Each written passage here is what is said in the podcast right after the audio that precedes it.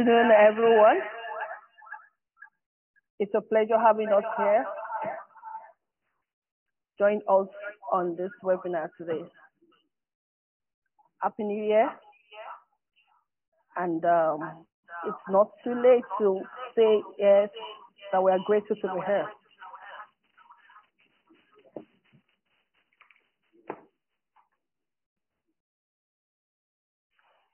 All right, so good day, everyone. Good morning, good afternoon, good evening from wherever you're joining us from. It's a pleasure to welcome us to yet another webinar of the Yaba Voice. Um, the Yaba Voice is the official online voice of the Federal Neuropsychiatric Hospital that aims at providing quality mental health information to the public. And it's also, like I said earlier the year, to say compliment of the season to everyone. Uh, we're grateful that yet again we're here in the year 2021. Um, 2020 looked like a very long year. Um, it came with the pandemic, came with the protests, and quite a lot of issues um, ravaged that year. But yes, like I said, we are grateful to be here. We're grateful that you're also joining us on this webinar once again. So it's good to see you. It's good to see you. Dennis, yes, thank you. So many people have said um, Happy New Year, good day to us. So we're happy to see you here today. Um, yes, um, today we'll be continuing with something that um, started in the year of 2020. Uh, it has lingered, it lingered throughout the year, and then it also has continued um, again even to the year 2021. And we're talking about the COVID-19. Um, it's going to form the bulk of our discussion today. But to welcome us formally and officially to this webinar, the first in the year 2021, is the medical director of the Federal Neuropsychiatric Hospital and also the chief host of the Yaba Voice webinar, Dr. Oluyemi Ogun. Over to you, ma'am. Good morning, ladies and gentlemen. Good afternoon, good evening from wherever you are all over the world. I'm happy to welcome you to this webinar, the first in the year 2021. And I say Happy New Year to each and every one of us. Today we are talking about second wave of COVID-19, the frontline workers' experiences and psychological tips. And let me remind you that On 17 December 2020, Nigeria recorded 1,145 new cases of COVID-19 in one day. This was far more than what was earlier unrecorded. And this led to the Presidential Task Force on COVID-19 to announce that Nigeria had entered the second wave of COVID-19 infection. And this led to measures like warning religious organizations against mass gathering at that time of the year, advices not to travel for Christmas celebrations, and other measures to curb the increase. What is known is that this second wave is far more dangerous than the first one. Reports from hospitals across the country show that more patients need oxygen and more bed spaces are needed than in the first wave. Nigeria has lost many high flyers in the society to COVID-19, as it has also lost others that are not regarded as lines, but who were and are still very important to their families. May God, in His infinite mercy, grant each of our compatriots eternal rest. Coronavirus pandemic started early in 2020, experts wondered if there would be waves of cases, a pattern that was seen in other virus pandemics. It was later realized that the decline in infection rate that was noticed earlier on had been erased and that what was being observed was a higher increase in the number of cases. And this was not peculiar to Nigeria alone, it's all over the world. Because of the second wave has been largely blamed on human behavior. The federal government, states, local governments, and individuals differ in their responses to the pandemic. Some follow the COVID-19 precautions, such as physical distancing, hand washing, and wearing face masks. Others do not follow these procedures or restrict certain high risk activities like our Owambe passes. While COVID-19 precautions were enforced in some places, others believe it is a matter of personal choice. So what is our collective experience about this second wave of COVID-19, especially the experiences of people that manage the ones, those who have seen people who fought COVID-19 and won the battle, and also seen those who were not so lucky. We call them the frontline workers. They are those at the battle, COVID-19 battlefield. To share their experiences with us are three experts. The first person, Dr. Charles Une, is a noble of the hospital and a friend. He's a senior lecturer and clinical psychologist at the Lagos University Teaching Hospital. He's been involved in psychological treatment of people with infectious diseases like Ebola, and currently is the deputy head of the Lagos State Psychosocial Response Team for COVID-19. The second speaker is Dr. Opawoye. He's a senior registrar in the infectious diseases unit of uh, Lagos University Teaching Hospital. He is the PRO of the Nigerian Infectious Diseases Society. He has extensive experience in outbreak responses, having been part of Ebola, Lassa, and yellow fever responses in Nigeria. Is currently the infections prevention and control team lead in Lagos COVID-19 response. It teaches and promotes non-pharmacological interventions of infectious diseases in all the sectors of society. He has set up and monitor isolation centers. He has trained thousands of individuals on infection control across various sectors such as health workers, oil and gas, airlines, hospitality, and schools. He has managed hundreds of COVID-19 patients in various isolation centers. The third person is Mr. Charles Oguntade, who is a registered nurse and a registered psychiatric nurse.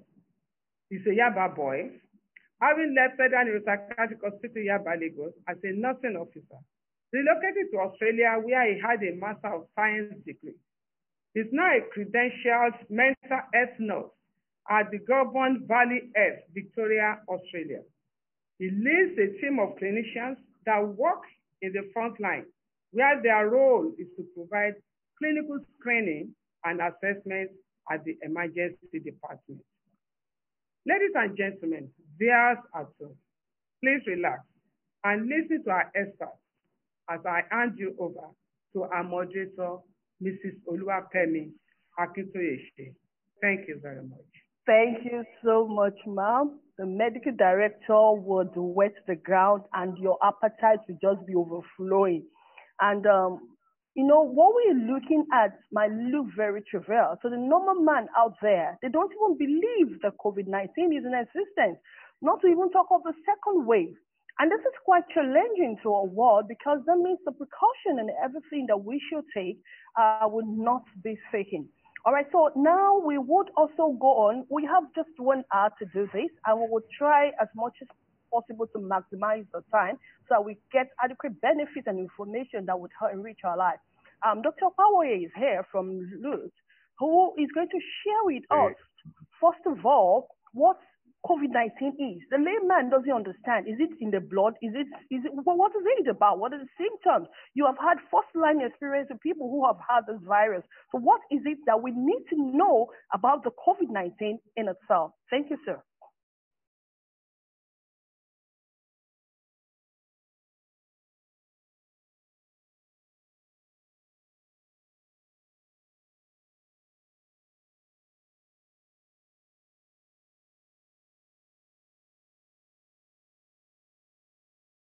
Dr. Power, please unmute yourself. A signal has been sent to your phone. Can you see? Dr. Power?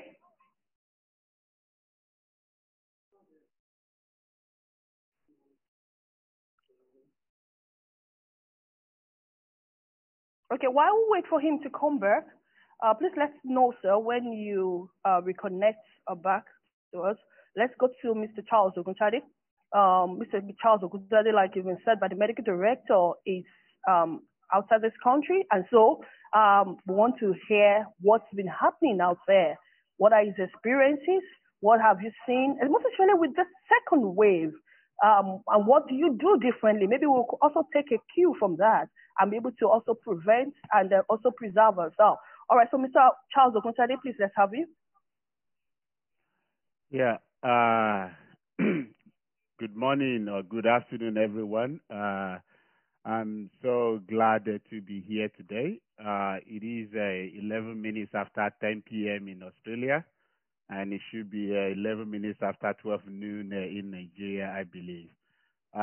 It's so glad, I'm really so glad to see a lot of names on the list people that I've met before many years ago. I left Yabal in 2005 and uh, I could even uh, see people that have left uh, before me that I still catch up with them around the globe. I can see Mr. Yekin uh, on the on the screen uh, there. You're welcome. Uh, it's someone that I really cherish so much. So, without saying so much, I'm so glad to be here. So we'll be talking about uh, uh, COVID-19. it has been a, a, a uh, information uh, uh, has been a big uh, news uh, all over the world in the last uh, one year now, and I always tell people it is COVID-19 is one pandemic that has humbled the whole world. And when it all started, we thought it's something that's just going to be for a short while, and then we'll move on. And but then here we are, still with us. I uh, like I just going to uh, talk uh, mainly about uh, the experience uh, here uh, in Australia.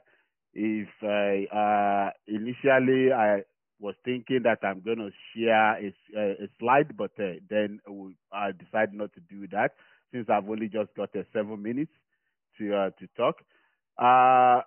we uh, recorded uh, the first uh, case uh, in Australia around uh, mid-February in uh, mid-February in 2000 and, 2020, and uh, and this uh, came uh, from some cruise ship that came from Europe and landed in New South Wales, Sydney Harbour, and it was really mismanaged. It was a real debacle, and since then, uh, uh, the case uh, we've been having uh, one case or the other. Then we have a, con- a community transmission, and things started spreading from there. And uh, some states uh, manages manages very well. I think my state in Victoria was the most hit in terms of the first wave and and the second wave. As of today, Australia has a total case of uh, 28,721. Out of uh, those uh, yeah, cases, uh, they've recorded a recovery of uh, 25,919 people and a total debt of uh, 909. and when you look at this figure and you compare it to what is happening in Europe, across Europe, in North America, and even in Southeast Asia, you agree with me that is a very uh, small number, uh, but nevertheless, uh, one debt is just uh, too many. Uh, what will have uh, be a good news for everybody is not to record any debt at all. And we, and when you look at this figure, in the when we had the first wave of COVID-19, Australia has a total death of 27 for that uh, first wave. And by May, June, we uh, had a period of uh, days, uh, weeks of uh, uh, zero transmission, zero community transmission. And by July, we entered into the second wave. And when you now look at this figure, now we have a total death of 909. The second wave came with a serious bang everybody was really, everybody really felt it. And uh, the death rate uh, jumped from uh, 27 uh, to 909. Uh, you can see how, how, how, how bad it is. And uh, the ways that the, the, the states the national level, at the state level, at the local level, they just have uh, to uh, seriously collaborate together and see how best to uh, to manage this. And the first thing uh, which is uh, universal is uh, the social distancing that is very common everywhere. Maintain everybody maintain a social distancing. They recognize services that could be run from home.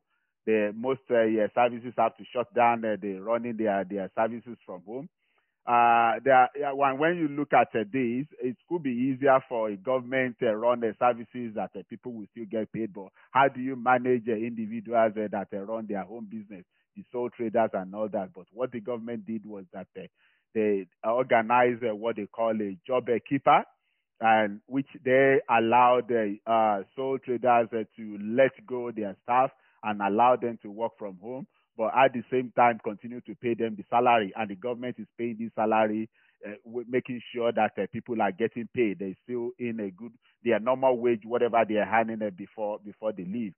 And then you now bring uh, uh, that uh, to the the restriction.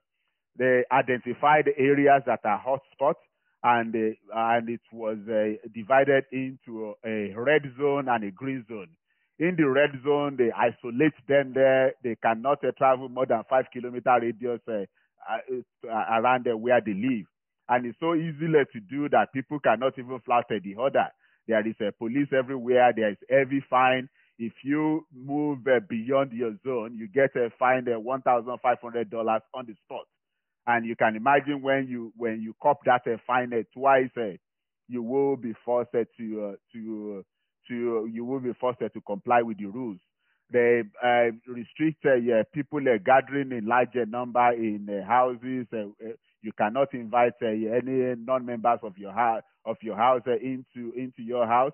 And the police are doing a spot check at every interval.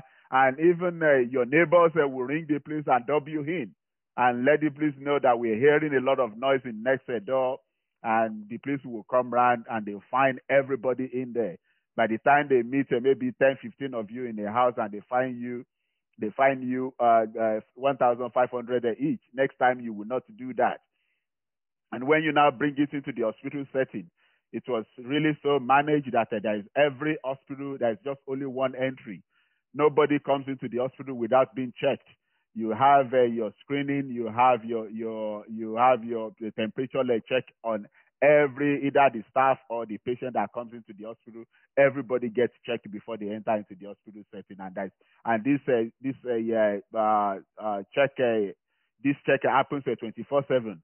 Uh, if you come into the hospital at 2 a.m. in the morning, you will still find people there that will check you and give you a tag and allow you to go into the hospital. And the government developed an app. They called it a COVID app, which uh, once you download the app on your phone, you just need to have the Bluetooth of your phone on. They, if uh, there is an, any outbreak uh, anywhere, they were able uh, to to track everybody that have had contact to that person that has uh, that, that, has uh, the outbreak because uh, it's going to put pick a Bluetooth uh, sensor wherever you go, and they can you can just ring you and said, look, uh, where you've been in so so place, that we can pick your your Bluetooth uh, app there and uh, they will uh, tell you to self isolate that there's been uh, someone that has been uh, confirmed COVID positive places where you've been. So that is being managed. And when you now come into the health setting, people that work within the health industry, they have to give us a special uh, consideration when you when you come down with a symptom or you have a contact uh, with a uh, COVID positive person when you don't have the proper protective gear on you get tested and your result uh, comes back uh, within five hours. Even though the other people, their result might not be back until after two days, but they prioritize uh, people in the health setting. Your result is back within five hours, and then while you are waiting the result, they take you off the line. They take you off the line until yeah. Secretary, thank you. I know you have so much information, but we still have two other key professionals too that we want to hear from. You have given us loads and loads of information. Thank you so much. Please just still hold the thought because we're still coming back to you with lots of questions. But what I have heard you said is the fact that the second wave is real. One. Yep. But then, but then there, are, there are also measures that have been put in place to ensure that people stay safe with yeah. even with the increase, um, I, I, hear you say the number of deaths has um, gone to about 909,000, which is 909, 909, not 9,000. Okay, 909 now. Okay. Yeah. All right. So that's that's also significant. And then people also take responsibility. And so when there are noises or anything that um, makes people to violate, you can also tell on your neighbor. So that ensures that everybody stay protected and safe. Yeah. I've heard you say that. So thank you. We'll still come back to you. Um, Dr. Opawoye is here on the line. Dr. Opawoye, can I hear you, please? All right. Just click the unmute link that has been sent to you. Okay. Dr. Hello. Yes. All right. Yeah. Yes. Over to you, sir. Let's hear your thoughts on what Hello. COVID is. And yes, we are hearing you. Hello? All right. All right. So please go on, sir. Hello. We can hear you, Dr. Opawoye. Please go on. Go ahead. Hello. Boy. Sorry, this is technology. This is part of um, what our world is changed into, so please just bear with us. Dr. Power, we can hear you. We are hearing your voice here. I think it's just network from his hand. Uh, we're so sorry about that. I think it's even frozen now. Dr. Charles Ume, I, I hope you're here and ready. I want to apologize for these technicalities. Um, it's just something beyond our control. And part of the message we sent out on um, Yaba Voice yesterday is the fact that we have to just focus on the things that we can control. So we'll just do our beats and just allow the others to stay back. All right, Dr. Charles Dube, are you here? Uh, yes, I'm here. All right, so um, we're going to take you now, and uh, maybe we'll still be able to come back to Dr. Power subsequently. Um, yes, you had worked with COVID 19. I know that you worked with quite a lot of other infectious cases, but significantly, what have been your experiences um, working with COVID 19? Um, both patients, even both health workers, people who were on the front line, and then what psychological tips um, do you think will be applicable to us even in, in times like this? Let's hear from you, sir. Okay, uh, thank you, uh, Kemi, for this opportunity and for the MD for inviting me. I'm, um, I'm also using this opportunity uh, to thank the Yaba Voice for the good work people are doing and, and informing people on the current uh, pandemic we are in, especially with the upsurge and the second wave issues.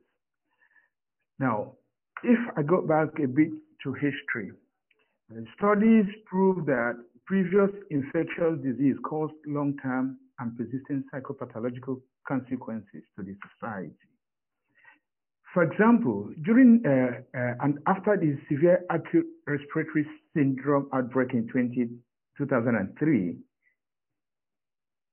a lot of mental health issues as psychological consequences were reported across board, most especially among healthcare providers or, or frontline healthcare professionals.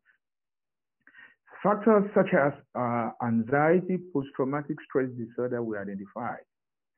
This was also the same during the Middle East respiratory syndrome outbreak.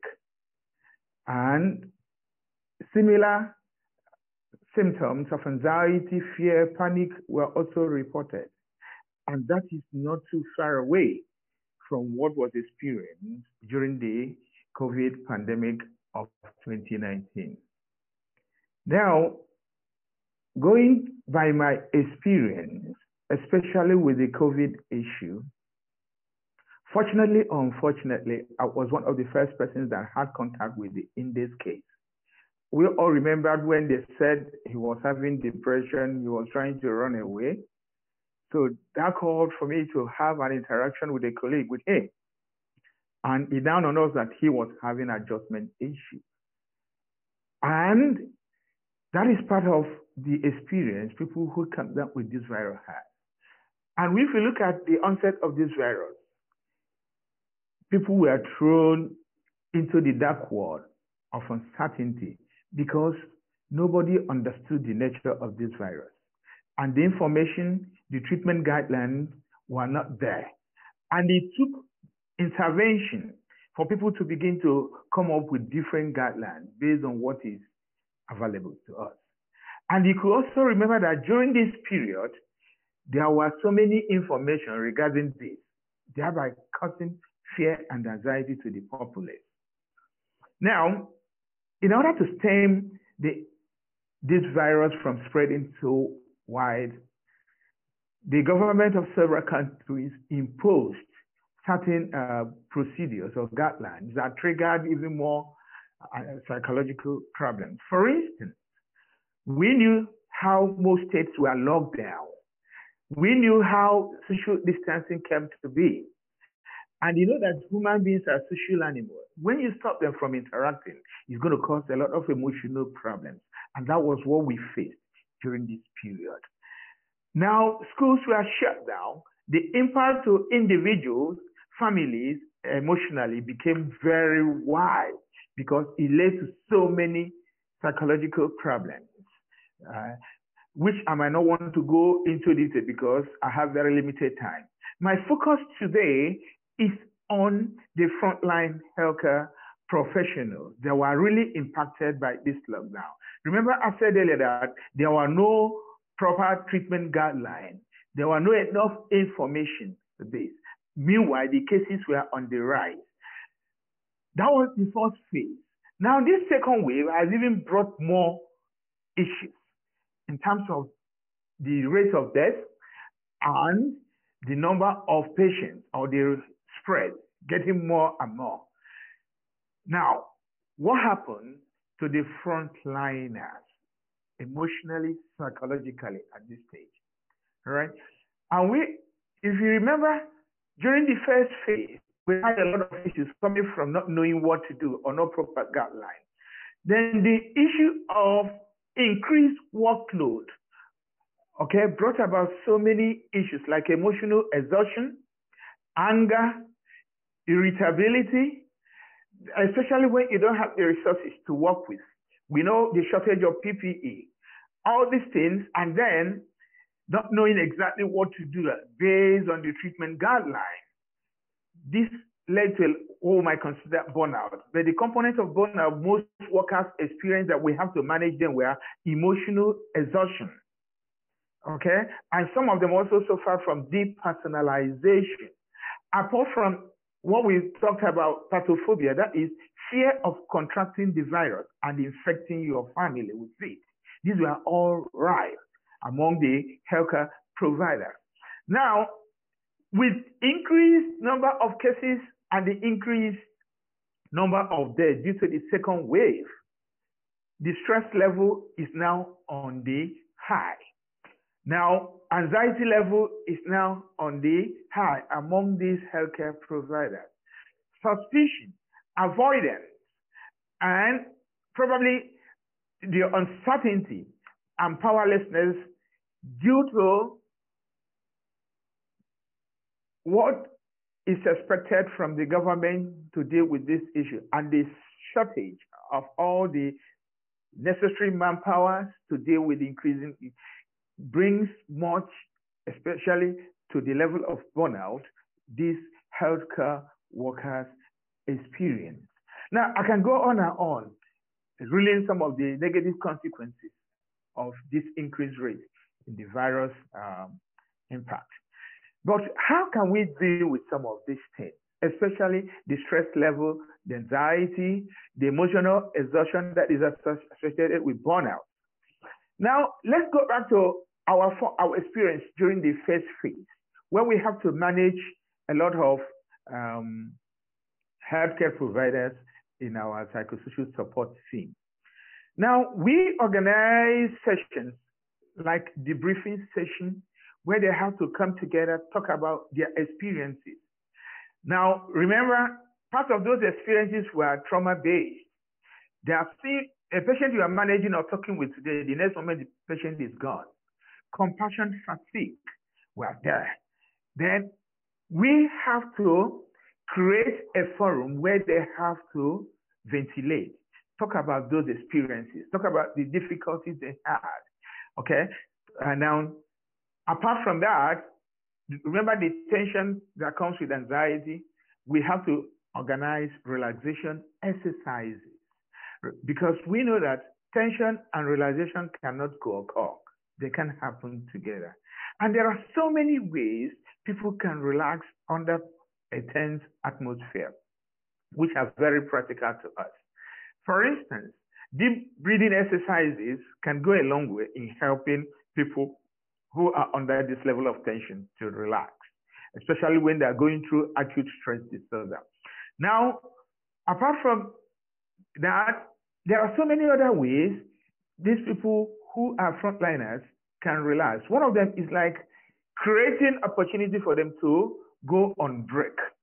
While they are on this break, they engage in activities that relax them and take their mind away from the tension they have in the field. Simple things like dancing, exercises can go a long way in helping. In some other cases, when the level of distress is high, there is need for you to see or for them to see a clinical psychologist, okay, for a debriefing session or, or for a desensitization program. Now, we also talked about uh, technical treatment approaches like cognitive behavioral therapy that can be employed because most of what causes this problem is our interpretation of the situation. Because in as much as so many people will be affected by the same situation, some other persons might tend to cope better than others.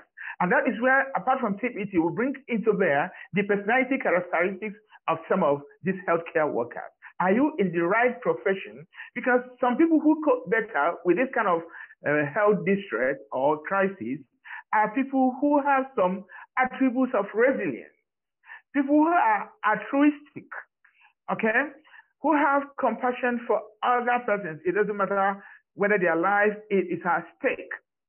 But I'm not saying that people should throw their life to the gallows in order to save somebody's life.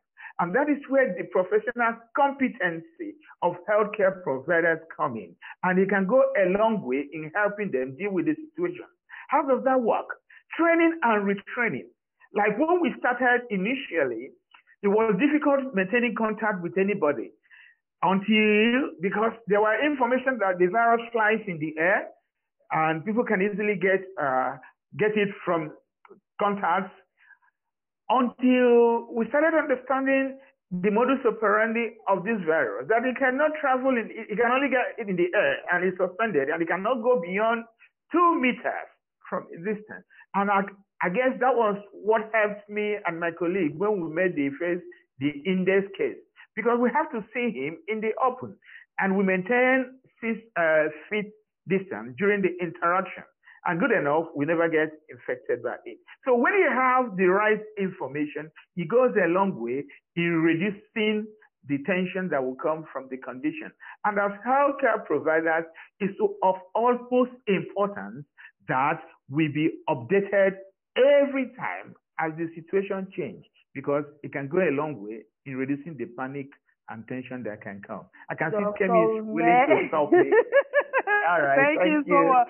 I know you can go on and on and on and on, uh, but thank you so much for um, that information. You know, you said something very vital now. When the information came that it was just in the hair, that was when real panic started for quite a, a lot of us because we felt that means we can't even go out. We can't. But at a point in time when we now got um, right information that yes, it's not in the hair, and when you use your mask, you stay two meters away from people, then the chances of contracting it is limited. And, you know, that also gave us the confidence and um, the boldness to be able to just move out and deal with what we had to deal with. Thank you so, so much. We're going to come back to you because before we go, I want us to be able to give the general populace out there too uh, what they can do, especially with the second wave. What can they do? How can they better manage themselves psychologically? So we'll come back um, to ask you that. But um, let's see if um, Dr. Power, are you back now? Yes, I am back. All right, good. All right, so let's hear yeah. from Dr. Power. We have questions on the um, chat first. We will take them. Please let's leave our comments and questions there. But let's hear from Dr. Power. Please, over to you, sir. Okay, thank you very much. So sorry for the um, uh, technical issues uh, we've been having.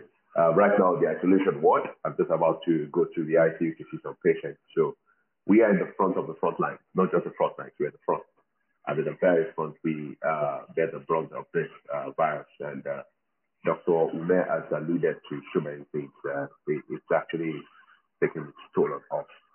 I have um, some of my coworkers who are sick with the virus. Some of them, even their families, are also sick. And so it's not as if we are supermen or we are superheroes. Uh, we are just trying to do it because somebody has to do the job. So this is something people out there need to understand.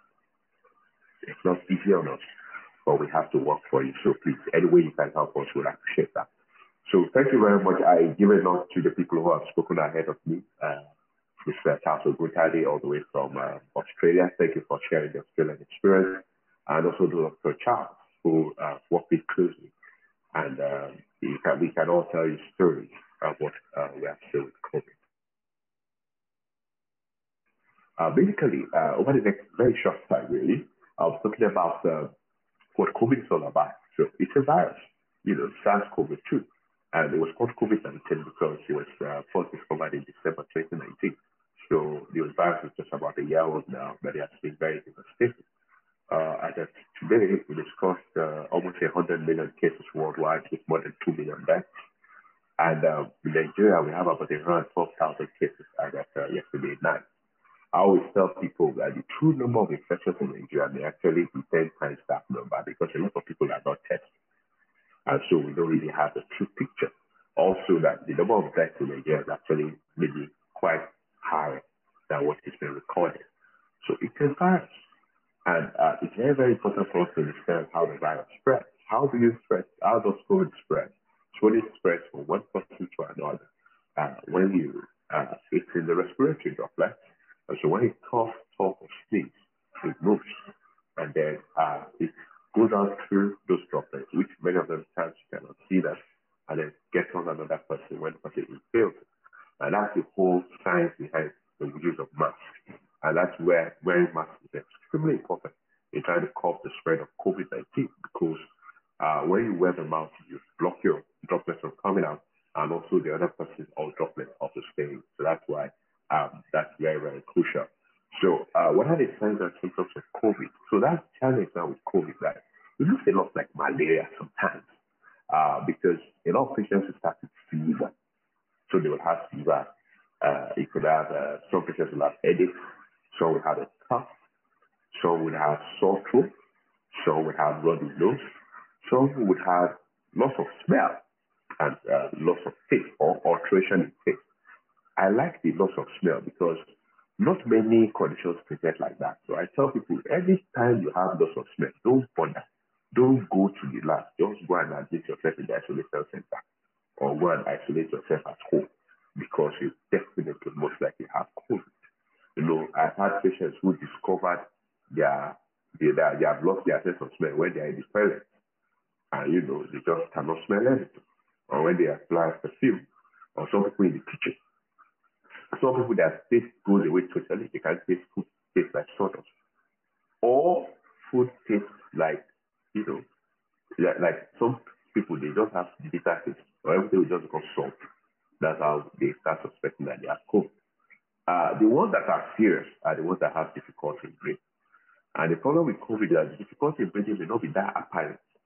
It may just be looking like there's nothing going on, and then the thing has gone far inside the body you know, for the people that have difficulty. Breathing. So some people too are asymptomatic. They don't have any symptoms at all. It's only when you go to the lab to test that you find it. The challenge is that even those that are asymptomatic can still spread the virus, not as effective as others. And that is why everybody has, careful. So,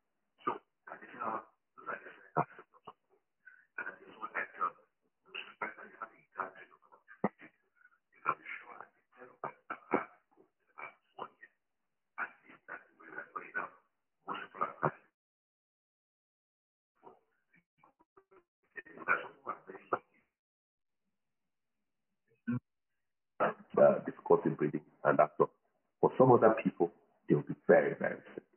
The challenge in COVID, ladies and gentlemen, is that there is no reliable way to know the person that will be very sick.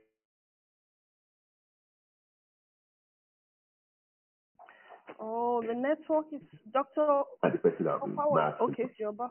So I've lost a 37 last week I've lost a 37 year old. I've lost two 38 year olds. I've lost a 39 year old lady who was pregnant. I've also lost 82 year olds, 83 year olds. So there is no way to predict. The reality is that some people will be very sick and some people will be fine. I've treated a 94 year, 91 year old woman who did not have any symptoms. And I've lost a 19 year old girl from this same COVID. So and that is why we all have to be very, very careful. And that is why we talk about wearing masks. Unfortunately, a lot of people are not very good with the way they wear their masks. You know, they wear it over their nose or they wear it and, and put, bring it to their chin and all sorts of things. When you wear your mask, you must make sure that your nose and your mouth are covered like this. You understand? Most of us wear our masks like this. Okay? And some people wear it like this. Hmm? Leaving the whole space here. Or some people, they bring it here. Hmm? Or some people, they put it like this. I have seen people do this. And the ones we don't understand, they this. All these are not our ways not wear the mask. And when things, they don't help in the control of COVID-19. COVID is very, very serious. And this second wave is worse than the first ah, one. Now we have people who are very sick. Sometimes we have entire families of isolation. We have had families where the husband died or the wife is very sick. We have some families, everybody is sick. And so we have to all take responsibility in slowing down and try to stop this. Otherwise, if we are not careful, we are going to get to the state they are outside the country. In the US, 3,000 people are dying every day. That is a lot. And health systems are getting overwhelmed. There's no oxygen. I tell you, there's no oxygen. Healthcare workers are tired. Everybody is just trying to find and we all have to take a responsibility and try to do what we can to stop of this virus. Uh, I think I'm going to uh, stop here so that uh, because I know we don't have. Um, I think I'm going to stop here. I know we don't have so much time, so uh, I think I will leave this all right, we're sorry, um, Dr. Power's audio wasn't very good, but then if you listen to him, um, he was able to tell us the fact that Yes, one of the most important symptoms you will see is headache, sore throat, loss of smell. That's what it is for a lot of people. And that is one of the distinguishing factor or symptoms that helps you to know that, yes, this is COVID. From what he said, he said once that occurs, then know that no doubt about it, you're talking about um, the, um, the COVID, and it, it also comes with um, breathlessness, difficulties in breathing. But he also has said that there are some people too that doesn't even have symptoms. Uh, he has said he, he, he saw or managed a woman who was 91 year old and who didn't have a symptom. She was asymptomatic, and a girl of 19 who also came down with this um, illness and died as a result of it. And he also showed us how to use uh, the mask, not under the chin, not above the head. No, a proper way is like this. He was able to demonstrate that um, to us. We're sorry about the quality of the audio. This is part of what our new um, world now entails. Sometimes we just get it right totally. Sometimes it's not as um, good and clear as it was. But we will all just try to manage this and evolve with it until we get it better and then we're able to do so well with it. Thank you so, so much, Dr. Power. But I don't know if you're still here so that you could quickly take um, one or two questions um, that had been sent and then so that we can now um, release you. Dr. Power, are you still here? Yes, I am. I'm with you. Right. Uh, Hope the audio is better. Apologies for that. Yes okay, it's better now. Somebody just asked that why the increase in, in the, um, the rate of death uh, because of the second wave? Is it because people are not implementing the control, um, the NCDC guidelines? Is that is that the reason why um, we have quite a lot of um, um, now in, in, the country? Is that why this is uh, the situation now. So can you just briefly just tell us why do, why the increase in the number of deaths now? Because what we have heard is that the second wave seems to be more severe than the first. Over to you, sir. Thank you very much. So what we are seeing in the hospital is that there are two things basically. One is that people are getting sicker than the first wave, you know, and um, you know people are getting sicker, and I think there are also more infections, you know. So in the first wave, we are admitting everybody you know, regardless of whether you were sick or not. So we can have, there were times we had up to 90 patients on admission, but out of the 90 patients, more than 40, 50 of them were fine. They were just admitted because we wanted to prevent them from spreading the virus. But now we have 10 patients, those are 10 very sick patients. We are using sometimes up to 60 cylinders of oxygen every day. So what is going on now is that we believe that number one, the virus is a bit deadlier than the first one. Number two is that we have more people. The reality is that when you have a lot of cases, whether you like it or not, some people will fall through the cracks. And so we have a lot of cases, the hospitals are overwhelmed. Some people spend the whole day roaming around Lagos looking for somewhere to be admitted because there is no space. When that happens, somebody that's supposed to be admitted at 2 p.m. ends up getting admitted at 11 o'clock, whether you like it or not. The, the time has gone, a lot of things will happen, that patient may not make it. So the virus is actually, we believe the virus is deadlier. We know there's a deadly strain from the UK, the B117 strain, and we are sure that probably we have that strain to here. So we are seeing people sicker. A lot of people are also recovering though, but a lot of people are also dying. Thank you. Thank you so much. But there's this new thing that is going on. I'm still going to take you. I know you have to go to the isolation ward. Um, about steaming and every other thing now. Um, in, in the recent just two weeks of steaming, two weeks of steaming. Does that help? People have gone on garlic. People have gone on you, ginger. thank you, It has even made ginger and garlic to be expensive. What's your view about that? You know, when, when issues like this happen, you can be sure that everybody will try and do what they can do. You know, there's a lot of panic out there. The challenge is that, uh, well, some things are harmless, more or less, and uh, ineffective. Some things are ineffective, but they are harmful. Those are the ones I'm worried about. And if you want to steam, steam away. But it's not doesn't work. Oh. Eh, Let's be clear. You know, my mother would call me from uh, my house. Say, almost, you know, if I could speak Yoruba, wọ́n ní kòró yìí kò lá kò lágbára o. Bọ́bá ti mú mi gbóná sí yóò lọ ni. Meaning that eh, coronavirus does not have, uh, it's not powerful. Just drink hot water and drink go. Unfortunately, I have people that will only drink hot water. They will bath with hot water, scan themselves, and then they go under the shower and open their nose. So that all the hot water can go inside in a bid to kill the virus. It will not work. So we have to be careful about a lot of things on social media. I always tell people. I know some people, I know somebody that was bathing with bleach to kill COVID. All these things does not work. So if you want to steam, uh-huh, you can steam if it makes you feel better. But just be clear. just popped our it bubble because we've been steaming for two weeks now. We are going Ah, to have steam. Continue steaming. It will give you better skin. so it doesn't work. No. Oh, ah, I don't know. This information that you just gave us now, I don't know. It's just taking our consolation away. But thank you so much. Yeah, thank you very much, man. Thank, Thank you. you so, So, yeah. so much. Honestly, you have enlightened us and you have made it better. But what's your word to the people out there? What What would you say um, would help them to do better before we now go to the psychological part? What if No, medically?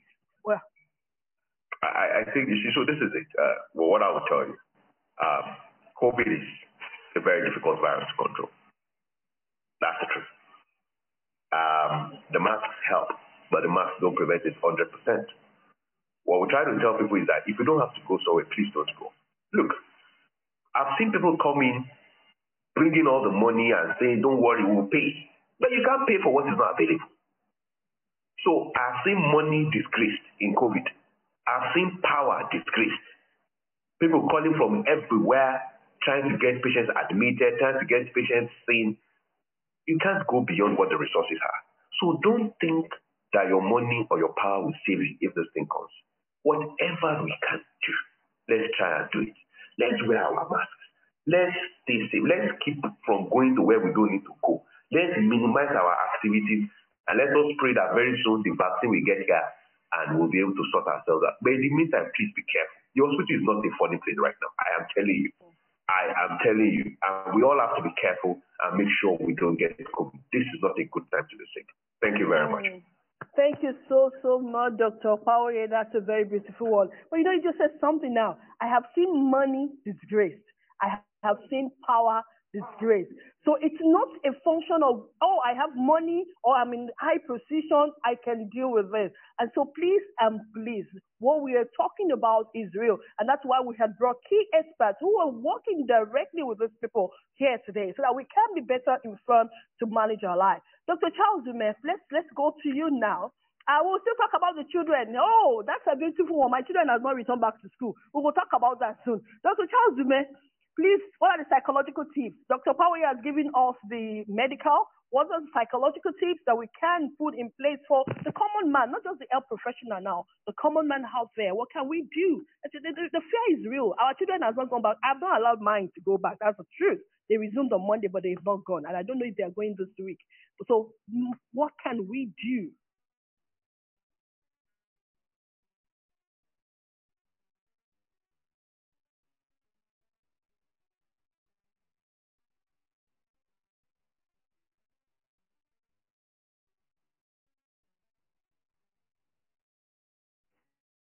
Okay, thank you very much, uh, Kelly.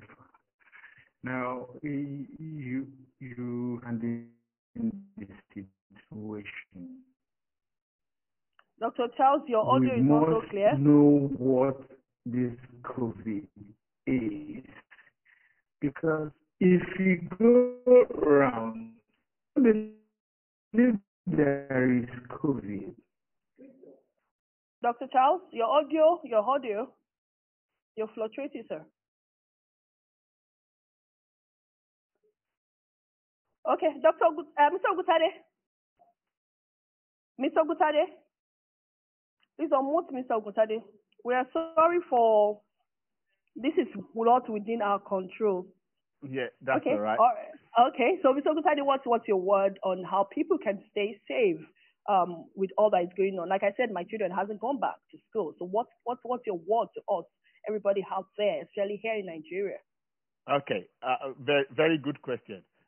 Something that I, first thing that I will uh, uh, suggest is that uh, we all need to adhere to the uh, the universal uh, precaution, like social distancing, wearing a mask, maintaining proper hygiene, uh, making sure that we wash our hands regularly, uh, keep away from where we don't necessarily need to go, only do what is important.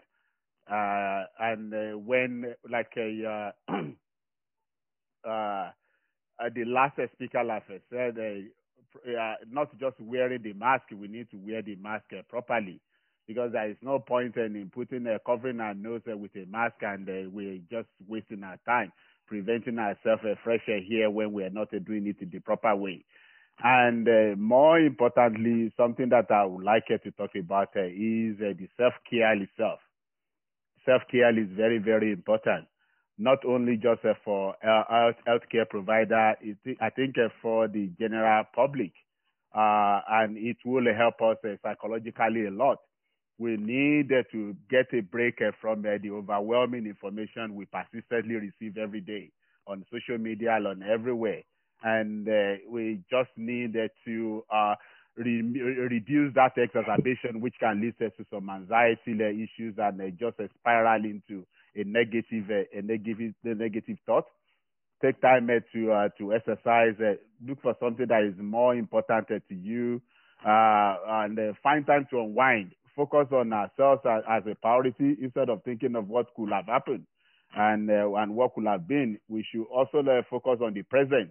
You can't control what is going to happen uh, tomorrow. Just uh, remain in the present and uh, see how you can uh, walk through that that present moment.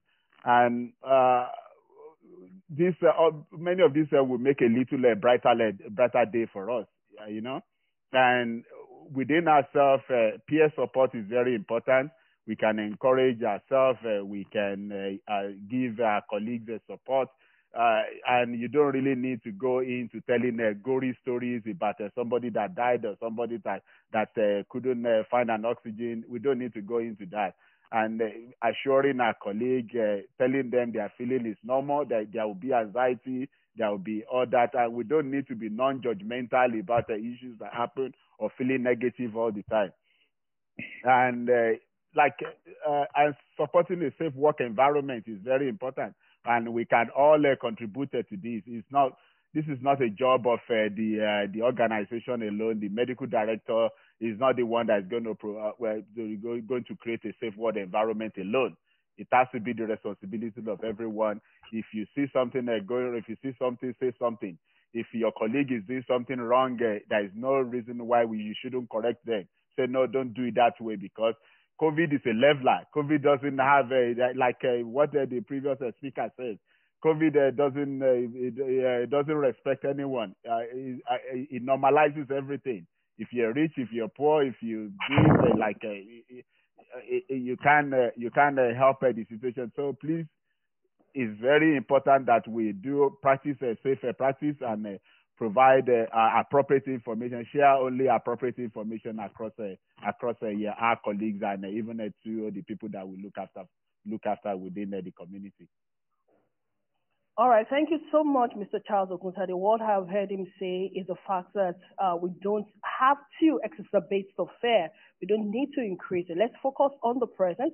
Let's not begin to look at or borrow tomorrow as a problem, but let's also visit sites where you can get adequate and correct information that would help you so that we know what's going on and then we keep at it. And if we know that, yes, if even if visiting those sites will create fear in you, please then walk away from there. You can have time schedules when you would go and visit those sites and get the information you need, and then you shut down. You don't need to follow all the news all the time because that might also increase your fear and um, your level of anxiety. And he has also said self care is important in all of those things. Let's focus on ourselves. Let's take care of ourselves so that we can be healthy, even for the old ones too. Yes, even when they say underlining and every other thing, um, Dr. Power has told us in 91 years was able to make it, and um, you know, she's still alive, doing well today. I don't know if Dr. Charles Omel is back. Dr. Charles, are you back? Yes, I'm back. Can you hear me All now? Right, so, yeah, we can, sir. Let's have the psychological tips from your hand, sir. It's okay. And part of what uh, Mr. Charles said is pretty important to the psychological well-being of the general populace. That is the kind of information you have about this COVID. Now, there are so many things you can see in the internet, and that is what was triggering the anxiety and fear ab initio and most of those things were inspired guesses.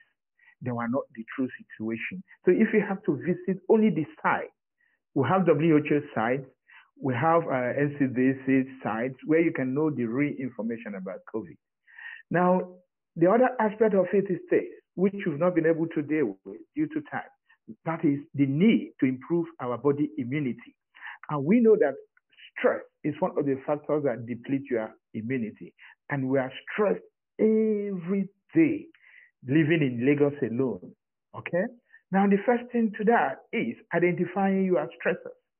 By the time you identify your stressors, you manage your stressors. Okay? And there are so many ways you can do this, which time might not permit me to go into. But the first thing is learn how to tame the demon in you that manifests as anger and aggression it depletes your body immunity. The next one is the work overload. How many of us are eating much more than we can chew? Learn to prioritize. These are what I have to do. These are what I need to do. Don't put all your fingers in the mouth at the same time because it's only when you are alive today that you can function. Now, I also talk, uh, want us to develop a healthy habit in terms of exercises. 30 minutes a day, organized physical exercise can go a long way. It might not necessarily be jogging. You can stay in your room and dance for 30 minutes and forget your sorrows before you get have your shower and go to work. That will go a long way in helping you. And another one that people tend to ignore, which we consider in positive psychology, is how do you address your colleagues? anybody you see, if you say well to anybody, you are enriching your soul as well. When you see anybody, please feel free to acknowledge the person pretty well. By the time you do it to 10 persons, it has enlivened your mood for the day. And I don't think the stress will hit you that much. There are other several methods we can cope with the pandemic. So those are just Thank a little. You. Thank you so much. You know, I, I love the fact that you said just tame the demon within. And you know that as a matter of fact, there are lots of people going around with so much anger and aggression now. The level of anger and aggression out there is so much. You know, people will just come at you for no reason. You would think you are the one that asked COVID to come to Nigeria. And you know, they're just passing on their frustration. And if you're not careful enough, you will pick up the frustration that they have passed on you and you pass it on to the other. And then it becomes a chain of reaction that you may not be able to manage. Please let's just look at all of these presenters that told us today and let's learn how to safeguard ourselves. One major fact that we're going to take away from here is the fact that the second wave is real. Nobody is trying to cajole or make a name out of this. Um, Dr. Power said, I have seen money disgrace. I have seen power disgrace. And that's the fact, and that's the truth. Yes, again, quite a lot of things are not um, so going on right, even in our country, we know that. But everyone has to take a responsibility for themselves. If the government is not providing the facility, if the organization is not providing the resources that you need, please do as much as for yourself to make sure that you take care of yourself. Do what you can within your own power to safeguard yourself, to ensure that, yes, you are protected from all of these things. And um, we don't want to go into the issue of the vaccine. We may come back sometimes later to talk about this. But what we just want to focus on today is about um, the frontline workers, what the experiences have been, and what the psychological tips are. Sometimes later in the course of um, the year, we will still talk about the vaccine, and um, when we have all the information that we need, and then we have key experts that will talk to us about it. But I want to say thank you, thank you, thank you, thank you so much, Dennis, and quite a lot of other things uh, Mama Oshinawa, quite a lot of people are here on this call, people that had come in repeatedly and to just join us. Uh, Basharundo Jadewolu, honestly, we just appreciate you. I will keep saying thank you, thank you for being a part of it. But please, to make this wonderful for us in Yaba Voice, always like and share our pages. We are on Facebook, we're on Twitter, we're on Instagram. Any comment, anything from Yaba Voice, just please share like, make comments. That makes us more visible to people and allows a lot of people also to benefit from us.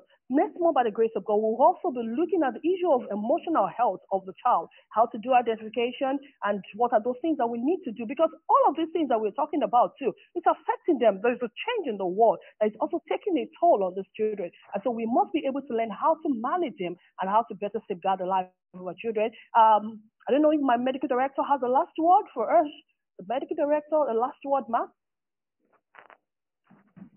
Thank you very much, Femi, for being a very good moderator. And uh, permit me to say thank uh, Bashandoja Adewolu. Thank you, Baba, for being here. Thank you for the support. Professor Eileen, um, this is Lachi Sema. Thank you. And everybody that is present there, those who can see and those who do not see. Thank you for the support you are giving to Yaba Voice. Thank you very much. Next month promises to be another day when we'll be talking about the emotional uh, emotions of the child. Thank you so much. Thank you so much once again for being part of this program. Please always just send out information about this to anyone anytime. We have a video online currently now, and that video is more about the COVID-19 and people's reaction. Please just share, let people benefit. That's what we're trying to do here. Until we come your way again next time, please stay safe, use your nose mask correctly, and do all that is in your power to ensure that we live a healthy life this year. Take care. Bye bye. Thanks to our presenter. Bye. Afternoon, everyone. It's a pleasure having us here. Join us on this webinar today. Happy New Year. And um, it's not too late to say yes, that we are grateful to be here.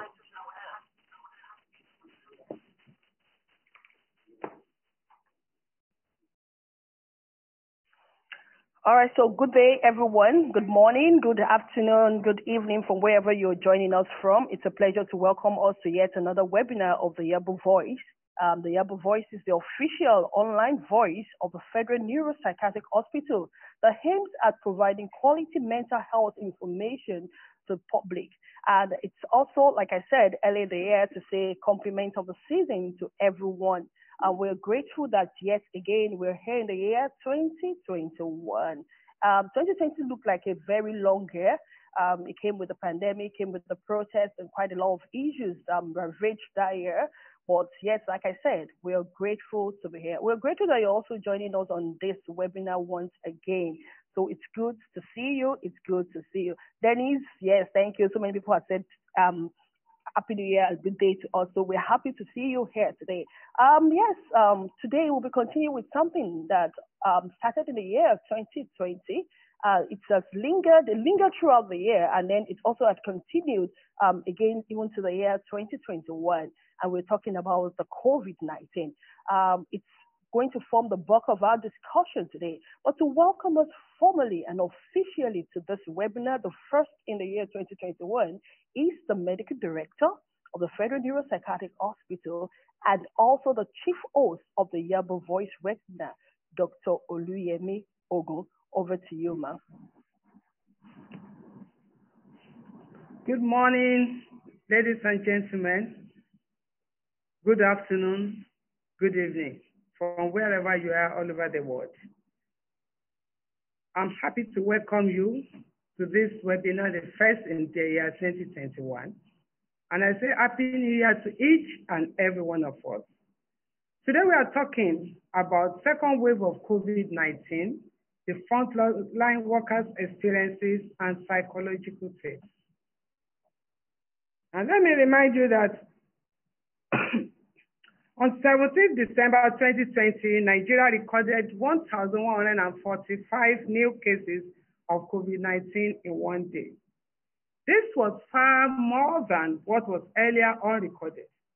And this led to the Presidential Task Force on COVID-19 to announce that Nigeria had entered the second wave of COVID-19 infection.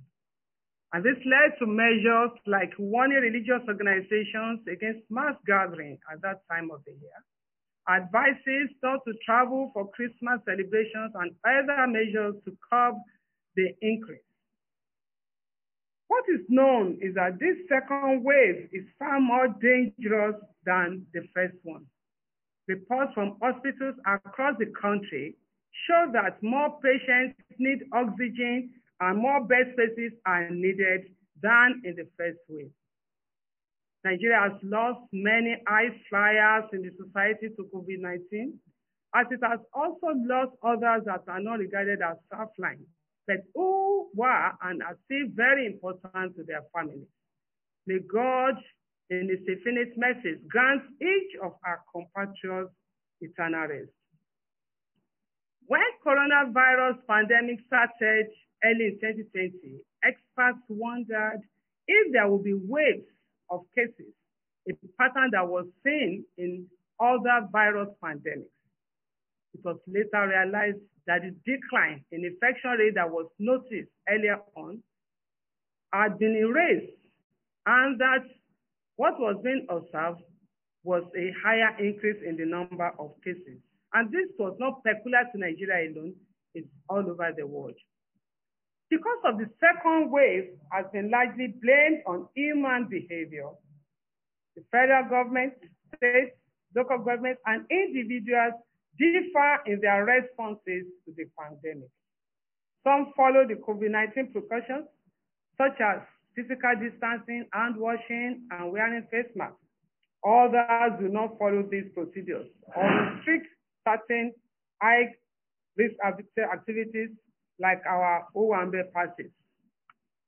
While COVID-19 precautions were enforced in some places, others believe it is a matter of personal choice. So what is our collective experience about this second wave of COVID-19, especially the experiences of people that manage the sequence, those who have seen people who fought COVID-19 and won the battle, and also seen those who were not so lucky. We call them the frontline workers. They are those at the battle, COVID-19 battlefield. To share their experiences with us are three experts. The first person, Dr. Charles Ume, is a noble of the hospital and a friend. He's a senior lecturer and clinical psychologist at the Lagos University Teaching Hospital.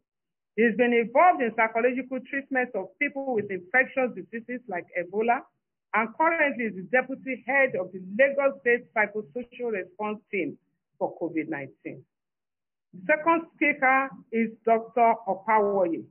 He's a senior registrar in infectious diseases unit of uh, Lagos University Teaching Hospital. He is the PRO of the Nigeria Infectious Diseases society. He has extensive experience in outbreak responses, having been part of Ebola, Lassa, and yellow fever responses in Nigeria.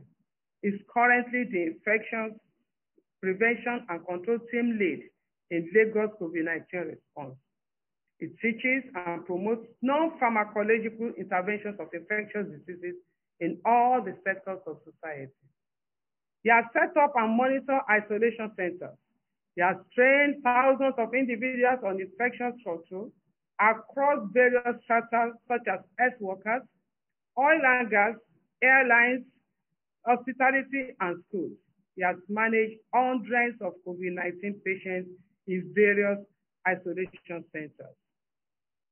The third person is Mr. Charles Oguntade, who is a registered nurse and a registered psychiatric nurse. He's a Yaba boy, having left Federal Neuropsychiatric Hospital Yaba, Lagos as a nursing officer. Relocated to Australia where he had a Master of Science degree. He's now a credentialed mental health nurse at the Goulburn Valley Health, Victoria, Australia. He leads a team of clinicians that work in the front line, where their role is to provide clinical screening and assessment at the emergency department. Ladies and gentlemen, viewers at home, please relax and listen to our experts as I hand you over to our moderator, Mrs. Oluwapemi Akintoyeshe. Thank you very much. Thank you so much, ma'am. The medical director would wet the ground and your appetite will just be overflowing. And, um, you know, what we're looking at might look very trivial. So the normal man out there, they don't even believe that COVID-19 is in existence, not to even talk of the second wave. And this is quite challenging to our world because that means the precaution and everything that we should take uh, would not be taken.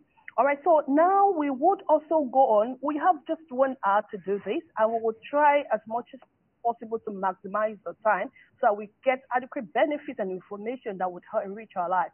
Um, Dr. Power is here from LUTH, who is going to share with us, first of all, what COVID-19 is. The layman doesn't understand. Is it in the blood? Is it, is it, well, what is it about? What are the symptoms? You have had first line experience with people who have had this virus. So what is it that we need to know about the COVID-19 in itself? Thank you, sir.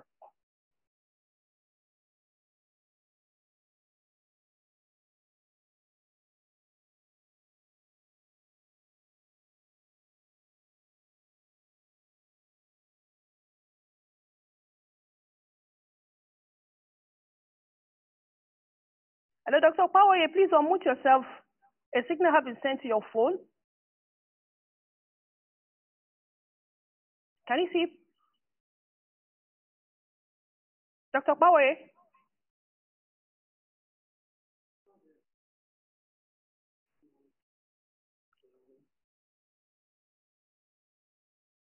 Okay, while we wait for him to come back, uh, please let us know, sir, when you uh, reconnect uh, back to us. Let's go to Mr. Charles Oguntade. Um, Mr. Charles Oguntade, like you've been said by the medical director, is um, outside this country. And so um, we want to hear what's been happening out there. What are his experiences? What have you seen? And most especially with the second wave. Um, and what do you do differently? Maybe we'll also take a cue from that and be able to also prevent and uh, also preserve ourselves. All right, so Mr. Charles Oguntade, please let's have you. Yeah. Uh, good morning or good afternoon, everyone. Uh, I'm so glad to be here today. Uh, it is uh, 11 minutes after 10 p.m. in Australia, and it should be uh, 11 minutes after 12 noon uh, in Nigeria, I believe. Uh, it's so glad, I'm really so glad to see a lot of names on the list people that I've met uh, before many years ago. I left uh, Yabal in 2005, and uh, I could even uh, see people that have left uh, before me that I still catch up with them around the globe. I can see Mr. Yekin uh, on the on the screen there. You're welcome. Uh, it's someone that I really cherish so much. So, without saying so much, I'm so glad to be here. So we'll be talking about uh, uh, COVID-19. Uh, it has been a, a, a, uh, information uh, uh, has been a big uh, news all over the world in the last one year now, and I always tell people it is COVID-19 is one pandemic that has humbled the whole world. And when it's all started, we thought it's something that's just going to be for a short while, and then we'll move on. And but then here we are, still with us. I uh, like I just going to uh, talk uh, mainly about uh, the experience uh, here uh, in Australia. If initially I was thinking that I'm going to share a, a, slide, but then I decided not to do that since I've only just got seven minutes to to talk. we uh, recorded uh, the first uh, case uh, in Australia around uh, mid February in uh, mid February in 2000 and, 2020, and uh, and this uh, came uh, from some cruise ship that came from Europe and landed in New South Wales, Sydney Harbour, and it was really mismanaged. It was a real debacle, and since then, uh, uh, the case uh, we've been having uh, one case or the other. Then we have a, con- community transmission, and things started spreading from there. And uh, some states uh, manages manages very well. I think my state in Victoria was the most hit in terms of the first wave and and the second wave. As of today, Australia has a total case of uh, 28,721. Out of uh, those uh, yeah, cases, uh, they've recorded a recovery of uh, 25,919 people and a total debt of uh, 909. and when you look at this figure and you compare it to what is happening in Europe, across Europe, in North America, and even in Southeast Asia, you agree with me that is a very uh, small number, uh, but nevertheless, uh, one debt is just uh, too many. Uh, what would have uh, be a good news for everybody is not to record any debt at all. And we, and when you look at this figure, in the when we had the first wave of COVID-19, Australia has a total death of 27 for that uh, first wave. And by May, June, we uh, had a period of uh, days, uh, weeks of uh, uh, zero transmission, zero community transmission. And by July, we entered into the second wave. And when you now look at this figure, now we have a total death of 909. The second wave came with a serious bang everybody was really, everybody really felt it. And uh, the death rate uh, jumped from uh, 27 uh, to 909. Uh, you can see how, how, how, how bad it is. And uh, the ways that uh, the, the state, the national level, at the state level, at the local level, they just have to seriously collaborate together and see how best to, uh, to manage this.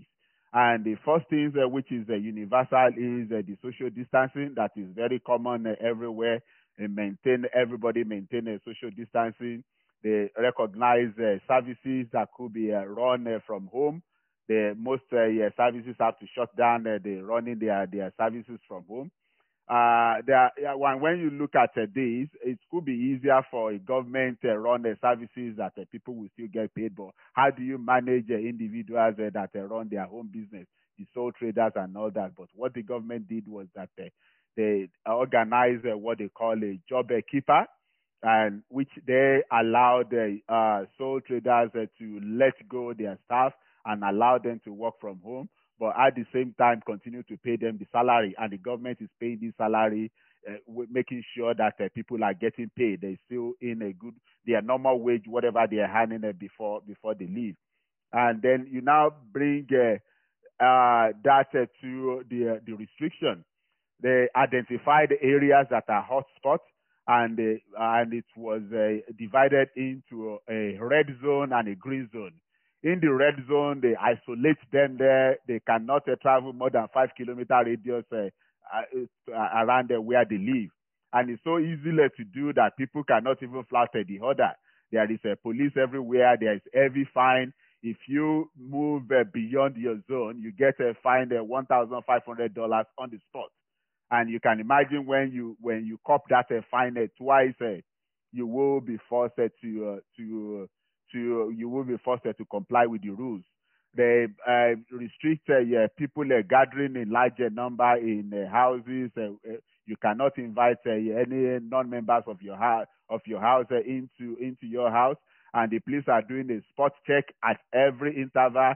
And even your neighbors will ring the police and W in and let the police know that we're hearing a lot of noise in next door and the police will come round and they'll find everybody in there. By the time they meet uh, maybe 10, 15 of you in a house and they find you, they find you uh, uh, 1,500 each. Next time you will not do that. And when you now bring it into the hospital setting, it was really so managed that uh, there is every hospital, there is just only one entry. Nobody comes into the hospital without being checked. You have uh, your screening, you have your your you have your temperature check on every either the staff or the patient that comes into the hospital everybody gets checked before they enter into the hospital setting and that and this uh, this uh, uh, uh, check uh, this check happens uh, 24 7 uh, if you come into the hospital at 2 a.m. in the morning, you will still find people there that will check you and give you a tag and allow you to go into the hospital. And the government developed an app. They called it a COVID app, which uh, once you download the app on your phone, you just need to have the Bluetooth of your phone on. If uh, there is an, any outbreak uh, anywhere, they were able uh, to to track everybody that have had contact to that person that has uh, that, that, that has uh, the outbreak because uh, it's going to put pick a Bluetooth uh, sensor uh, wherever you go, and they can you can just ring you and said, look, uh, where you've been uh, in so so place, uh, we can pick uh, your your Bluetooth uh, uh, app there and uh, they will tell you to self isolate that there's been uh, someone that has been uh, confirmed COVID positive places where you've been. So that is being managed. And when you now come into the health setting, people that work within the health industry, they have to give us a special consideration when you when you come down with a symptom or you have a contact uh, with a uh, COVID positive person when you don't have uh, the proper protective gear on, you get tested and your result comes back within five hours. Even though the other people, their result might not be back until after two days, but they prioritize the people in the health setting. Your result is back within five hours, and then while you are waiting the result, they take you off the line. They take you off the line until yeah. Secretary, thank you. I know you have so much information, but we still have two other key professionals too that we want to hear from. You have given us loads and loads of information. Thank you so much. Please just still hold the thought because we're still coming back to you with lots of questions. But what I have heard you said is the fact that the second wave is real. One. Yep. But then, but then there, are, there are also measures that have been put in place to ensure that people stay safe with yeah. even with the increase, um, I, I, hear you say the number of deaths has um, gone to about 909,000, which is 909, 909, not 9,000. Okay, 909 now. Okay. Yeah. All right. So that's that's also significant. And then people also take responsibility. And so when there are noises or anything that um, makes people to violate, you can also tell on your neighbor. So that ensures that everybody stay protected and safe. Yeah. I've heard you say that. So thank you. We'll still come back to you. Um, Dr. Opawoye is here on the line. Dr. Opawoye, can I hear you, please? All right. Just click the unmute link that has been sent to you. Okay. Dr. Hello. Corey? Yes. All right. Yeah. Yes. Over to you, sir. Let's hear your thoughts on what Hello. COVID is. And yes, we are hearing you. Hello? All right. All right. So please go on, sir. Hello. We can hear you, Dr. Power. Please go on. Go ahead. Hello. Oh, bye. Sorry, this is technology. This is part of um, what our world has changed into, so please just bear with us. Dr. Power, we can hear you. We are hearing your voice here. I think it's just network from his hand. Uh, we're so sorry about that. I think it's even frozen now. Dr. Charles Ume, I, I hope you're here and ready. I want to apologize for these technicalities. Um, it's just something beyond our control. And part of the message we sent out on um, Yaba Voice yesterday is the fact that we have to just focus on the things that we can control. So we'll just do our beats and just allow the others to stay by. All right, Dr. Charles Ume, are you here? Uh, yes, I'm here. All right, so um, we're going to take you now, and uh, maybe we'll still be able to come back to Dr. Power subsequently.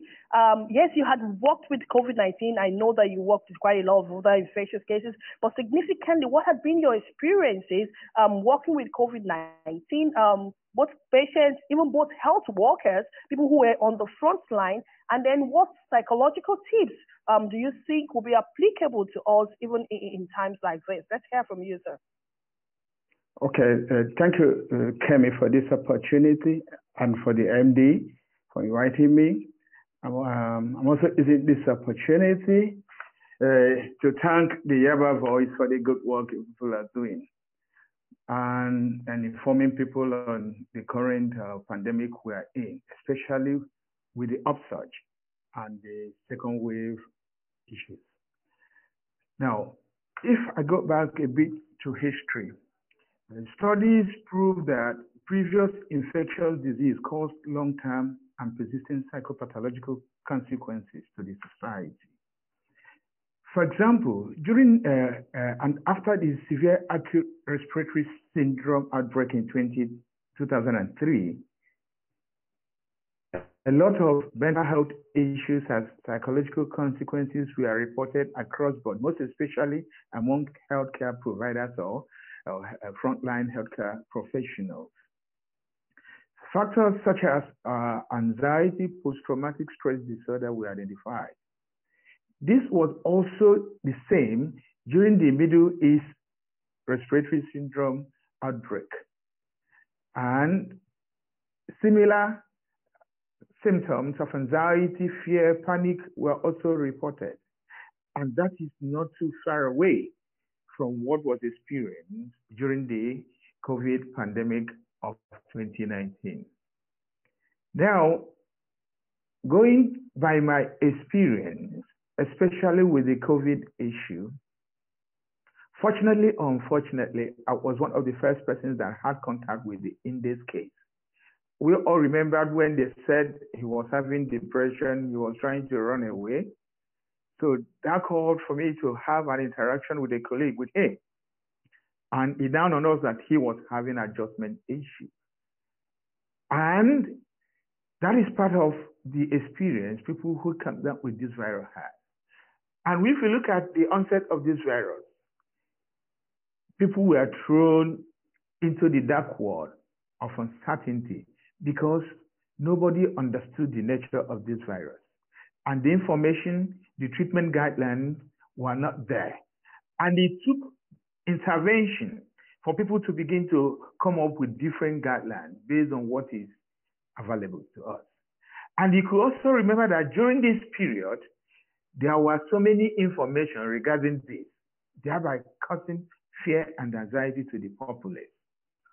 Now, in order to stem the, this virus from spreading so wide the government of several countries imposed certain uh, procedures or guidelines that triggered even more uh, psychological problems. For instance, we knew how most states were locked down. We knew how social distancing came to be. And you know that human beings are social animals. When you stop them from interacting, it's going to cause a lot of emotional problems. And that was what we faced during this period. Now, schools were shut down. The impact to individuals, families, emotionally became very wide because it led to so many psychological problems, uh, which I might not want to go into detail because I have very limited time. My focus today is on the frontline healthcare professionals that were really impacted by this lockdown. Remember, I said earlier that there were no proper treatment guidelines. There were no enough information to this. Meanwhile, the cases were on the rise. That was the first phase. Now, this second wave has even brought more issues in terms of the rate of death and the number of patients or the spread getting more and more. Now, what happened to the frontliners emotionally, psychologically at this stage? Right. And we, if you remember, during the first phase, we had a lot of issues coming from not knowing what to do or no proper guidelines. Then the issue of increased workload, okay, brought about so many issues like emotional exhaustion, anger, irritability, especially when you don't have the resources to work with. We know the shortage of PPE, all these things, and then not knowing exactly what to do based on the treatment guidelines. This led to what oh, we might consider burnout. But the components of burnout most workers experience that we have to manage them were emotional exhaustion. Okay? And some of them also suffer from depersonalization. Apart from what we talked about pathophobia, that is fear of contracting the virus and infecting your family with it. These were all rife among the healthcare providers. Now, with increased number of cases and the increased number of deaths due to the second wave, the stress level is now on the high. Now, anxiety level is now on the high among these healthcare providers. Suspicion, avoidance, and probably the uncertainty and powerlessness due to what is expected from the government to deal with this issue and the shortage of all the necessary manpower to deal with increasing brings much, especially to the level of burnout, these healthcare workers experience. Now, I can go on and on, relaying some of the negative consequences of this increased rate in the virus um, impact. But how can we deal with some of these things, especially the stress level, the anxiety, the emotional exhaustion that is associated with burnout? Now, let's go back to our, our experience during the first phase, where we have to manage a lot of um, healthcare providers in our psychosocial support team. Now, we organize sessions like debriefing session where they have to come together, talk about their experiences. Now, remember, part of those experiences were trauma based. They are still a patient you are managing or talking with today, the next moment the patient is gone. Compassion fatigue were there. Then we have to create a forum where they have to ventilate, talk about those experiences, talk about the difficulties they had. Okay. And now, apart from that, remember the tension that comes with anxiety. We have to organize relaxation exercises because we know that tension and relaxation cannot go occur. They can happen together. And there are so many ways people can relax under a tense atmosphere, which are very practical to us. For instance, deep breathing exercises can go a long way in helping people who are under this level of tension to relax, especially when they are going through acute stress disorder. Now, apart from that, there are so many other ways these people who are frontliners can relax. One of them is like creating opportunity for them to go on break. While they are on this break, they engage in activities that relax them and take their mind away from the tension they have in the field. Simple things like dancing, exercises can go a long way in helping. In some other cases, when the level of distress is high, there is need for you to see or for them to see a clinical psychologist, okay, for a debriefing session or, or for a desensitization program. Now, we also talked about uh, technical treatment approaches like cognitive behavioral therapy that can be employed because most of what causes this problem is our interpretation of the situation. Because in as much as so many people will be affected by the same situation, some other persons might tend to cope better than others. And that is where, apart from CBT, we bring into bear the personality characteristics of some of these healthcare workers. Are you in the right profession? Because some people who cope better with this kind of uh, health distress or crisis are people who have some attributes of resilience, people who are altruistic, okay, who have compassion for other persons. It doesn't matter whether their life is at stake.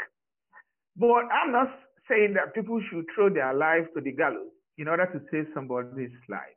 And that is where the professional competency of healthcare providers come in. And it can go a long way in helping them deal with the situation. How does that work? Training and retraining. Like when we started initially, it was difficult maintaining contact with anybody until because there were information that the virus flies in the air and people can easily get uh, get it from contacts until we started understanding the modus operandi of this virus, that it cannot travel, in, it can only get in the air and it's suspended and it cannot go beyond two meters from distance. And I, I guess that was what helped me and my colleague when we made the first, the index case, because we have to see him in the open and we maintain six uh, feet distance during the interaction.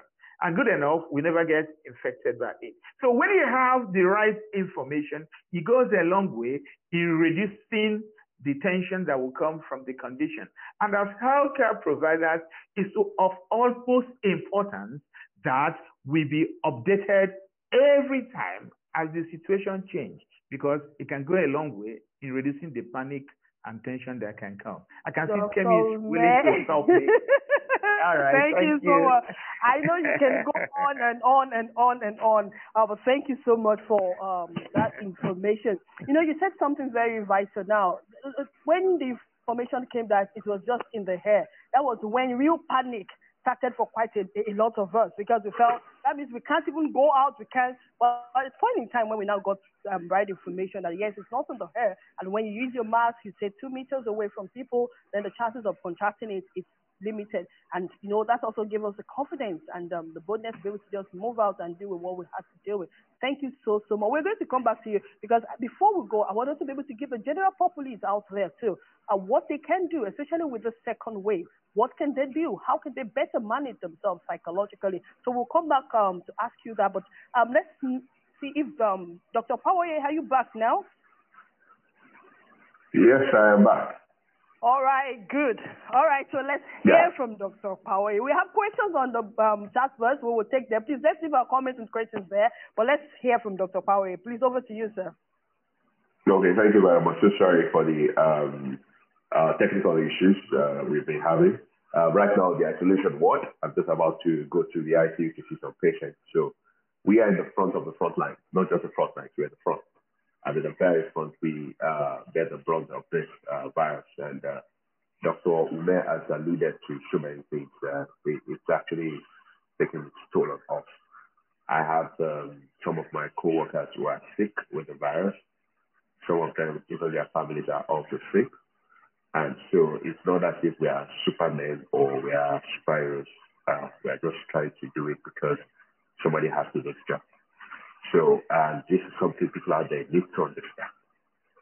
It's not easy on us, but we have to work for you. So please, any way you can help us, we'll appreciate that.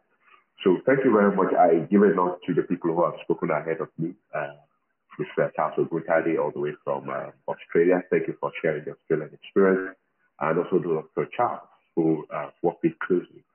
And uh, can, we can all tell you stories of what uh, we have still with COVID.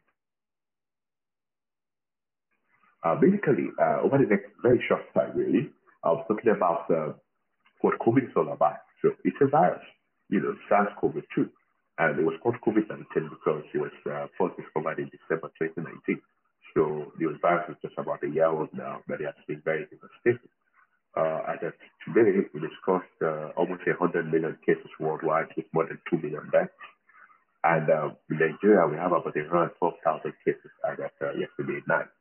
I always tell people that the true number of infections in Nigeria may actually be 10 times that number because a lot of people are not tested. And so we don't really have a true picture. Also, that the number of deaths in Nigeria is actually maybe quite higher than what has been recorded. So it's a virus. And uh, it's very, very important for us to understand how the virus spreads. How do you spread? How does COVID spread? So it spreads from one person to another. Uh, when you, uh, it's in the respiratory droplets. And so when you talks, talk, or sneeze, it moves. And then uh, it goes out through those droplets, which many of them times you cannot see them, and then gets on another person when the person is filled. And that's the whole science behind the use of masks. And that's where wearing masks is extremely important in trying to curb the spread of COVID-19 because uh, when you wear the mask, you block your droplets from coming out and also the other person's all droplets also staying. So that's why um, that's very, very crucial. So uh, what are the signs and symptoms of COVID? So that's challenge now with COVID, right? It looks a lot like malaria sometimes uh, because a lot of patients will start with fever. So they will have fever. Uh, you could have, uh, some patients will have headaches. Some will have a cough. Some will have sore throat. Some will have runny nose. Some would have loss of smell and uh, loss of taste or alteration in taste. I like the loss of smell because not many conditions present like that. So I tell people, every time you have loss of smell, don't bother. Don't go to the lab. Just go and admit yourself in the isolation center or go and isolate yourself at home because you definitely most likely have COVID. You know, I've had patients who discovered their, they, they have lost their sense of smell when they are in the toilet. And, you know, they just cannot smell anything. Or when they apply perfume. Or some people in the kitchen. Some people their taste goes away totally. They can't taste food tastes like sawdust. Or food tastes like, you know, like, some people they just have bitter taste. Or everything will just become salt. That's how they start suspecting that they are cold. Uh, the ones that are serious are the ones that have difficulty in breathing. And the problem with COVID is that the difficulty in breathing may not be that apparent. It may just be looking like there's nothing going on, and then the thing has gone far inside the body you know, for the people that have difficulty. So some people too are asymptomatic. They don't have any symptoms at all. It's only when you go to the to test that you find it. The challenge is that even those that are asymptomatic can still spread the virus. Not as effective as others. And that is why everybody has, has careful. So,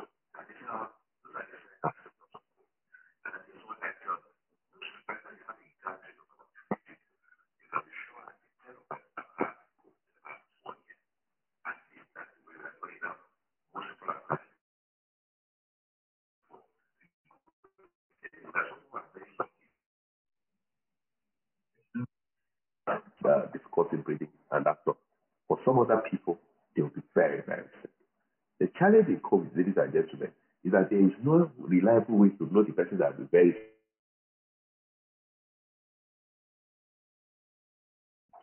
Oh, the network is Dr. and the person that will be Okay, so you're back. So I've lost a 37 last week I've lost a 37 year old. I've lost two 38 year olds. I've lost a 39 year old lady who was pregnant. I've also lost 82 year olds, 83 year olds. So there is no way to predict. The reality is that some people will be very sick and some people will be fine. I've treated a 94 year, 91 year old woman who did not have any symptoms. And I've lost a 19 year old girl from this same COVID. So and that is why we all have to be very, very careful. And that is why we talk about wearing masks.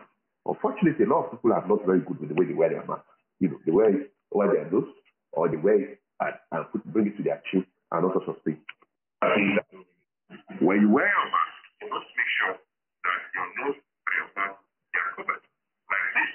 You understand? Most of us wear our masks like this. Okay? And some people wear it like this. Hmm? Leaving the whole space here. Or for some people, they make it here. Hmm? Or some people, they put it like this. I have seen people do this. And the ones we don't understand is this. All these are not our way not where the mask. And when things, they don't help in the control of COVID 19. COVID is very, very serious. And this second wave is working. Now we have people who are very sick. Sometimes they have entire families of isolation. We have lunch fundings when, on Sunday or the wife is very sick. We have some families, everybody is sick. And so we have to all take responsibility in slowing down and try to stop this. Otherwise, if we are not careful, we are going to get to the state they are outside the country. In the US, 3,000 people are dying every day. That is a lot. And health systems are getting overwhelmed. There is no oxygen. I tell you, there's no oxygen. Healthcare workers are tired. Everybody's just trying to fight. And all take care of the community and try to do what we can to stop of this virus. Uh, I think I'm going to uh, stop here so that uh, because I know we don't have. Um, I think I'm going to stop here. I don't have so much time, so uh, I think I'll leave this so that all right, we're sorry, um, Dr. Power's audio wasn't very good, but then if you listen to him, um, he was able to tell us the fact that yes, one of the most important symptoms you will see is headache, sore throat, loss of smell. That's what it is for a lot of people. And that is one of the distinguishing factor or symptoms that helps you to know that yes, this is COVID. From what he said, he said once that occurs, then know that no doubt about it, we are talking about um, the, um, the COVID, and it, it also comes with um, breathlessness, difficulties in breathing. But he also has said that there are some people too that doesn't even have symptoms. Uh, he has said he, he, he saw or managed a woman who was 91 year old and who didn't have a symptom. She was asymptomatic, and a girl of 19 who also came down with this um, illness and died as a result of it. And he also showed us how to use uh, the mask, not under the chin, not above the head. No, a proper way is like this. He was able to demonstrate that um, to us. We're sorry about the quality of the audio. This is part of what our new um, world now entails. Sometimes we just get it right totally. Sometimes it's not as um, good and clear as it was. But we will all just try to manage this and evolve with it until we get it better and then we're able to do so well with it. Thank you so, so much, Dr. Power. But I don't know if you're still here so that you could quickly take um, one or two questions um, that had been sent and then so that we can now um, release you. Dr. Power, are you still here? Yes, I am. I'm with you. Right. Um, Hope the audio is better. Apology for that. Yes okay, it's better now. Somebody just asked that why the increase in, in the, um, the rate of death uh, because of the second wave? Is it because people are not implementing the control, um, the NCDC guidelines? Is that is that the reason why um, we have quite a lot of um, death um, now in, in, the country? Is that why this is uh, the situation now. So can you just briefly just tell us why do, why the increase in the number of deaths now? Because what we have heard is that the second wave seems to be more severe than the first. Over to you, sir. Thank you very much. So what we are seeing in the hospital is that there are two things basically. One is that people are getting sicker than the first wave, you know, and um, you know people are getting sicker, and I think there are also more infections, you know. So in the first wave, we are admitting everybody you know, regardless of whether you were sick or not. So we can have, there were times we had up to 90 patients on admission, but out of the 90 patients, more than 40, 50 of them were fine. They were just admitted because we wanted to prevent them from spreading the virus. But now we have 10 patients, those are 10 very sick patients. We are using sometimes up to 60 cylinders of oxygen every day. So what is going on now is that we believe that number one, the virus is a bit deadlier than the first one. Number two is that we have more people. The reality is that when you have a lot of cases, whether you like it or not, some people will fall through the cracks. And so we have a lot of cases, the hospitals are overwhelmed. Some people spend the whole day roaming around Lagos looking for somewhere to be admitted because there is no space. When that happens, somebody that's supposed to be admitted at 2 p.m. ends up getting admitted at 11 o'clock, whether you like it or not. The, the time has gone, a lot of things will happen, that patient may not make it. So the virus is Actually, we believe the virus is deadlier. We know there's a deadly strain from the UK, the B117 strain, and we are sure that probably we have that strain too here. So are seeing people sicker. A lot of people are also recovering, though, but a lot of people are also dying. Thank you. Thank you so much. But there's this new thing that is going on. I'm still going to take. I know you have to go to the isolation ward um, about steaming and every other thing now. Um, in, in the recent, we just less two weeks of steaming, two weeks of steaming, does that help? People have gone on garlic. People have gone on ginger. It has even made ginger and garlic to be expensive. What's your view about that? You know, when when issues like this happen, you can be sure that everybody will try and do what they can do. You know, there's a lot of panic out there. The challenge is that, uh, well, some things are harmless, more or less, and uh, ineffective. Some things are ineffective, but they are harmful. Those are the ones I'm worried about. And if you want to steam, steam away. But it's not doesn't work. Let's be clear. You know, my mother would call me from uh, my house. Now, say, almost, you know, if I could speak Yoruba, wọ́n ní kòró yìí kò lá- kò- kò lágbára o. Bọ́.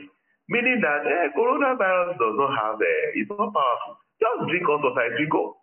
Unfortunately, I have people that will only drink hot water, they will bath with hot water, scan themselves, and then they go under the shower and open their mouth so that all the water can go inside in a bid to kill the virus. It will not work. So we have to be careful about a lot of things on social media. I always tell people, I know some people, I know somebody that was bathing with bleach to kill COVID. All these things does not work. So if you want to steam, uh-huh, you can steam it if it makes you feel better. But just We be clear. just popped our bubble because we've been steaming for two weeks now. We are going Ah, to so steam. Continue steaming. It will give you better skin. so okay. it doesn't work. No. Oh, ah, I don't know. This information that you just gave us now, I don't know. It's just taking our consolation away. But There thank you so so much. Yeah, thank you very much, man. Thank, Thank you. you So so, so much. Honestly, you have enlightened us and you have made it better. But what's your word to the people out there? What what would you say um, would help them to do better before we now go to the psychological part? What if No, no, medically? think- well, I, I think you see, so this is it. Uh, well, what I will tell you, um, COVID is a very difficult virus to control. That's the truth. Um, the masks help, but the masks don't prevent it 100%. What we try to tell people is that if you don't have to go somewhere, please don't go. Look, I've seen people come in, bringing all the money and saying, don't worry, we'll pay. But you can't pay for what is not available. So I've seen money disgraced in COVID. I've seen power disgraced. People calling from everywhere, trying to get patients admitted, trying to get patients seen. You can't go beyond what the resources are. So don't think that your money or your power will save you if this thing comes. Whatever we can do, let's try and do it. Let's wear our masks. Let's stay safe. Let's keep from going to where we don't need to go. Let's minimize our activities and let us pray that very soon the vaccine will get here and we'll be able to sort ourselves out. But in the meantime, please be careful. The hospital is not a funny place right now. I am telling you. I am telling you. And we all have to be careful and make sure we don't get COVID. This is not a good time to be sick. Thank you very much. Mm. Thank you so, so much, Dr. Power. That's a very beautiful one. But you know, you just said something now. I have seen money disgraced. I have seen power disgraced. So it's not a function of, oh, I have money or I'm in high position, I can deal with this. And so please and please, what we are talking about is real. And that's why we had brought key experts who are working directly with these people here today so that we can be better informed to manage our life. Dr. Charles Ume, let's, let's go to you now. I will still talk about the children. Oh, that's a beautiful one. My children have not returned back to school. We will talk about that soon. Dr. Charles Ume, please, what are the psychological tips? Dr. Power has given us the medical. What are the psychological tips that we can put in place for the common man, not just the health professional now, the common man out there? What can we do? The, the, the fear is real. Our children have not gone back. I've not allowed mine to go back. That's the truth. They resumed on Monday, but they've not gone. And I don't know if they're going this week. So, what can we do?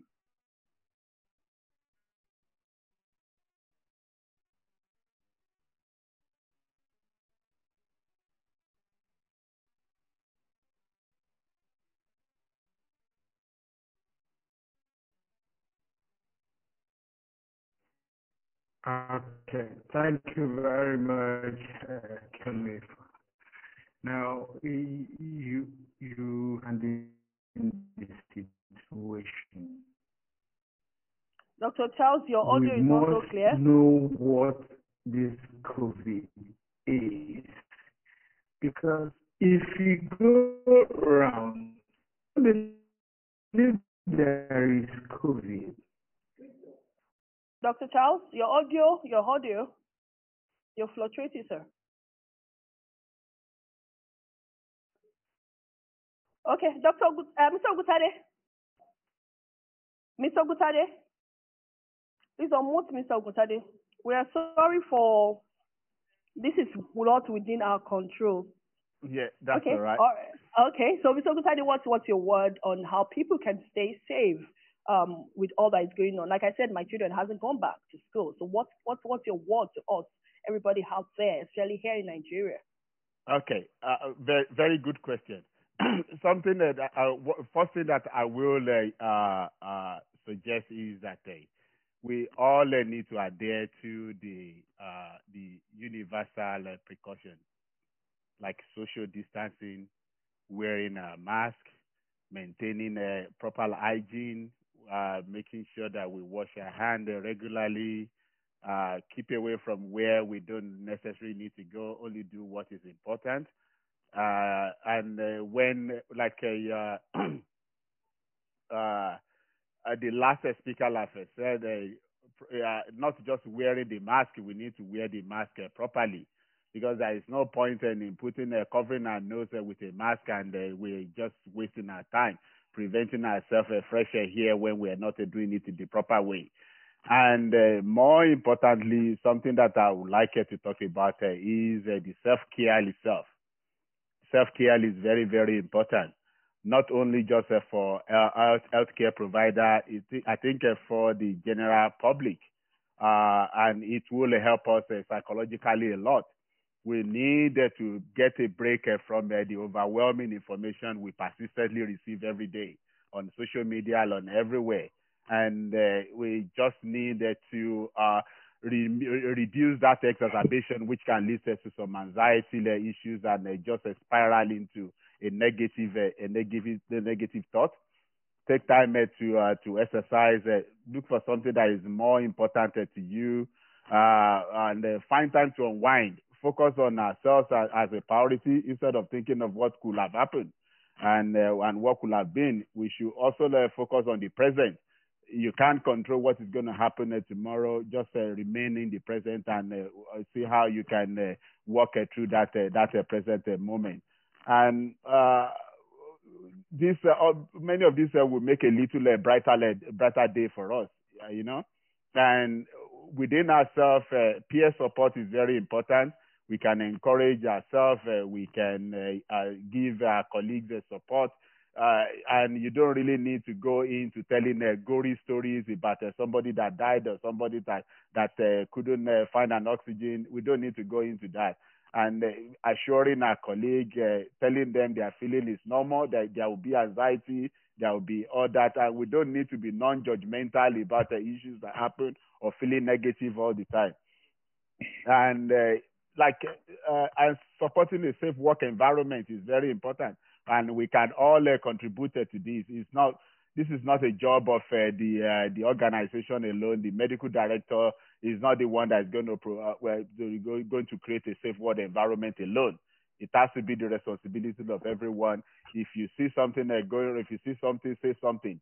If your colleague is doing something wrong, uh, there is no reason why we, you shouldn't correct them. Say no, don't do it that way because COVID is a leveler. COVID doesn't have a, like what the previous speaker said.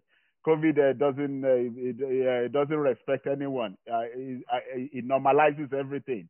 If you're rich, if you're poor, if you give, uh, like you can you can help the situation. So please, it's very important that we do practice a safer practice and provide uh, appropriate information, share only appropriate information across uh, across uh, yeah, our colleagues and uh, even uh, to the people that we look after look after within uh, the community. All right, thank you so much, Mr. Charles Oguntade. What I've heard him say is the fact that uh, we don't have to exacerbate the fear.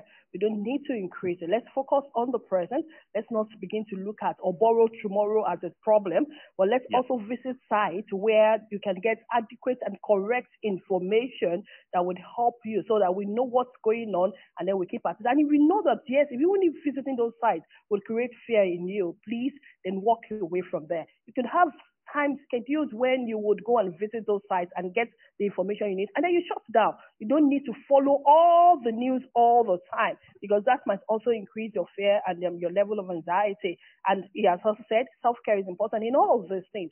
Let's focus on ourselves. Let's take care of ourselves so we can be healthy, even for the old ones too. Yes, even when they say underlining and every other thing, um, Dr. Power has told us in 91 years was able to make it, and um, you know, she's still alive, doing well today. I don't know if Dr. Charles Ume is back.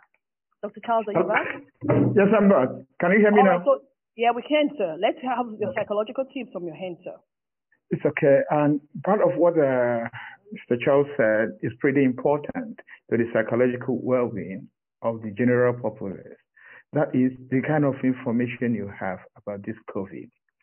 Now, there are so many things you can see in the internet, and that is what was triggering the anxiety and fear ab initio. And most of those things were inspired guesses. They were not the true situation. So if you have to visit only the site, we have WHO sites, we have uh, NCDC sites where you can know the real information about COVID. Now, the other aspect of it is this, which we've not been able to deal with due to time. That is the need to improve our body immunity. And we know that stress is one of the factors that deplete your immunity. And we are stressed every day living in Lagos alone. Okay? Now, the first thing to that is identifying your stressors. By the time you identify your stressors, you manage your stressors. Okay? And there are so many ways you can do this, which time might not permit me to go into. But the first thing is learn how to tame the demon in you that manifests as anger and aggression. It depletes your body immunity. The next one is the work overload. How many of us are eating much more than we can chew? Learn to prioritize.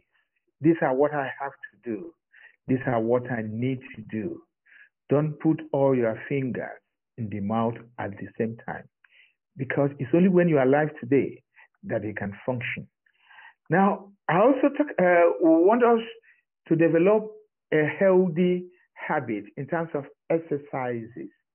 30 minutes a day, organized physical exercise can go a long way. It might not necessarily be jogging.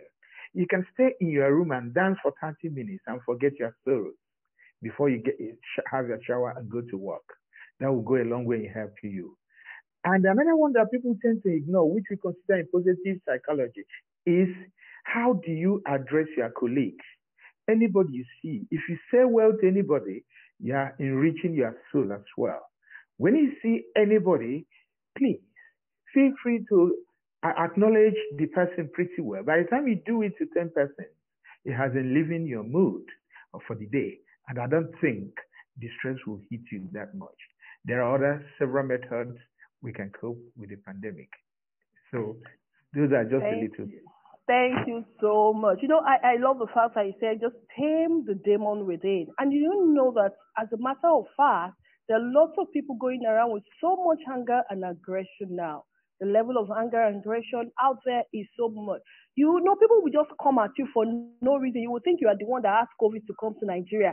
And, you know, they're just passing on their frustration. And if you're not careful enough, you will pick up the frustration that they have passed on you and you pass it on to the other. And then it becomes a chain of reaction that you may not be able to manage. Please, let's just look at all of these presenters that told us today and let's learn how to safeguard ourselves one major fact that we're going to take away from here is the fact that the second wave is real. Nobody is trying to cajole or make a name out of this. Um, Dr. Power said, I have seen money disgrace. I have seen power disgrace. And that's the fact, and that's the truth. Yes, again, quite a lot of things are not um, so going on right, even in our country, we know that. But everyone has to take a responsibility for themselves. If the government is not providing the facility, if your organization is not providing the resources that you need, please do as much as for yourself to make sure that you take care of yourself. Do what you can within your own power to safeguard yourself, to ensure that, yes, you are protected from all of these things. And um, we don't want to go into the issue of the vaccine. We may come back sometimes later to talk about this. But what we just want to focus on today is about um, the frontline workers, what the experiences have been, and what the psychological tips are. Sometimes later in the course of um, the year, we will still talk about the vaccine, and um, when we have all the information that we need, and then we have key experts that will talk to us about it. But I want to say thank you, thank you, thank you, thank you so much, Dennis, and quite a lot of other things uh, Mama Shinawa, quite a lot of people are here on this call, people that had come in repeatedly and to just join us.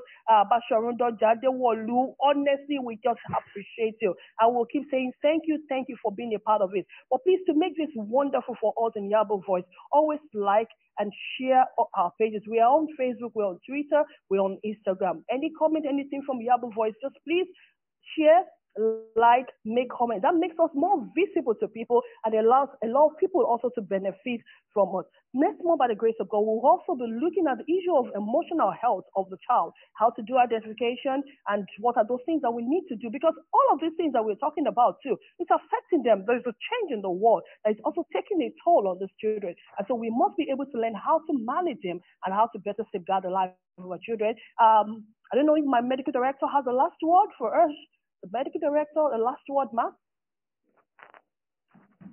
Thank you very much, Femi, for being a very good moderator. And uh, permit me to say thank uh, Bashandoja. Thank you, Baba, for being here. Thank you for the support. Professor Eileen, um, this is Lachi Sema. Thank you. And everybody that is present here, those who can see and those who do not see. Thank you for the support you are giving to Yaba Voice. Thank you very much. Next month promises to be another day when we'll be talking about the emotional uh, emotions of the child. Thank you so much.